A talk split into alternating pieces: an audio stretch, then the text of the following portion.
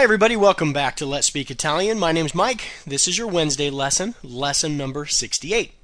And thank you so much for listening. And I wanted to thank you all again for telling your friends about the podcast. I know many of you have been putting links to my website on your blogs and on your websites, and I wanted to thank you all very much. When when visitors come to my site, I can see the pages that referred them there, and I'll often go back and visit those sites.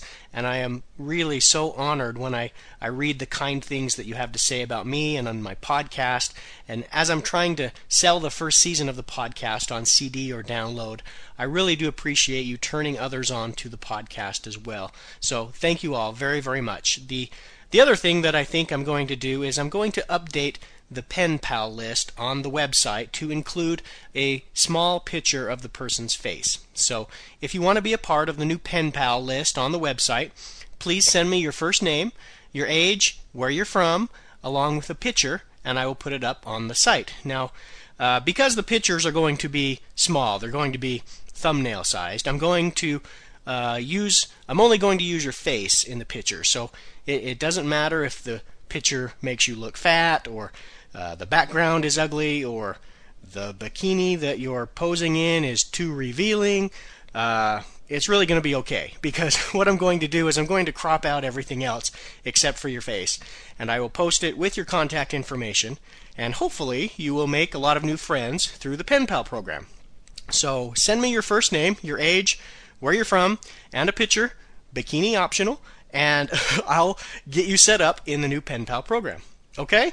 Today I want to practice a little more with what we learned yesterday. Remember, we learned the Italian words for that and those, and when to use quel, quello, quel, apostrophe, quella, quei, quegli, and quelle. Okay? So, what I'm going to do today, I'm going to give you some words in Italian, and I want you to decide which of those demonstrative adjectives you would place in front of the word. Now, if you can, it might be a good idea again to pause the podcast after I give you the word so that you can think about it for a few seconds before listening to the answer. Okay? The first word is gatto. That means cat. So, how would you say that cat? The answer is quel gatto. That's gatto is a regular masculine noun, so you use quel. Quel gatto. The next word is banane. That means bananas. So how would you say those bananas? The answer is quelle banane. That's plural and it's feminine, so quelle banane. Okay? The next word is cravatta. That means tie. So how would you say that tie? The answer is quella cravatta. That's a singular and a feminine word, cravatta, so you use quella. The next word is ragazzi. That means boys. So how would you say those boys? The answer is quei ragazzi. That's just regular plural masculine. You use quei quei ragazzi. The next word is quaderno. That means notebook. So how would you say that notebook? The answer is quel quaderno. That means that notebook is just a regular masculine noun, quaderno. So quel quaderno. The next word is uovo. That means egg. So how do you say that egg? The answer is quell'uovo. You use the quel apostrophe because uovo, a singular masculine word, but it begins with a vowel. So you're going to use quel with an apostrophe. Okay? The next word is forchette. That means forks. Forchette. So how do you say those forks? The answer is quelle forchette. It's plural and it's feminine, so you use quelle quelle forchette. Okay? The next word is specchi. That means mirrors. Specchi. The answer is quegli specchi. That means those mirrors. It's plural, it's masculine, and it begins with an SP. So we use quegli. All right? The next word is bugia. That's a lie. So how do you say that lie? The answer is quella bugia. That's a singular feminine noun, bugia, so you use quella. The next word is musica. That means music, so how do you say that music? The answer is quella musica. Again, another singular feminine noun. Quella musica. The next word is matite. That means pencils. Matite. How do you say those pencils?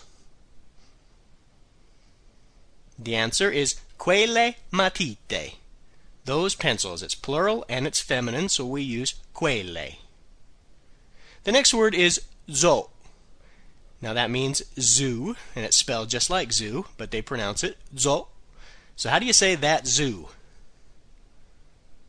The answer is quello zo. We use quello because zoo, or excuse me, zo, is a singular masculine word beginning with the letter Z. So we're going to use quello. The next word is insalata. That means salad. So how do you say that salad?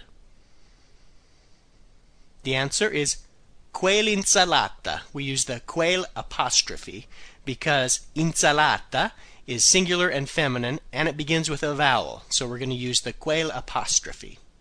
Okay, the next word is messaggio. That means message. So how do we say that message? The answer is quel messaggio. That means that message. It's singular, it's masculine, so we use quel. The next word is orologi. That means watches, as in wrist watches. So how do you say those watches? The answer is quegli orologi. We use the quegli because orologi, it's plural, it's masculine, and it begins with a vowel. So when it's plural masculine and a vowel, we use quegli. Quegli orologi. Okay? The next word, classi, that's classes. So how do we say those classes? The answer is quelle classi. Classi is plural and it's feminine. It ends with an I, but it is feminine. So we use quelle. And the final one is amico. That means friend, and it's a masculine friend. So how do we say that friend? And the answer is quel amico, and the quel is the apostrophe because it is singular and masculine, and it begins with a vowel, so we're going to use the quel apostrophe. Quell'amico. All right? I think that's going to do it for today. Thanks for listening. I will talk to you tomorrow. Arrivederci.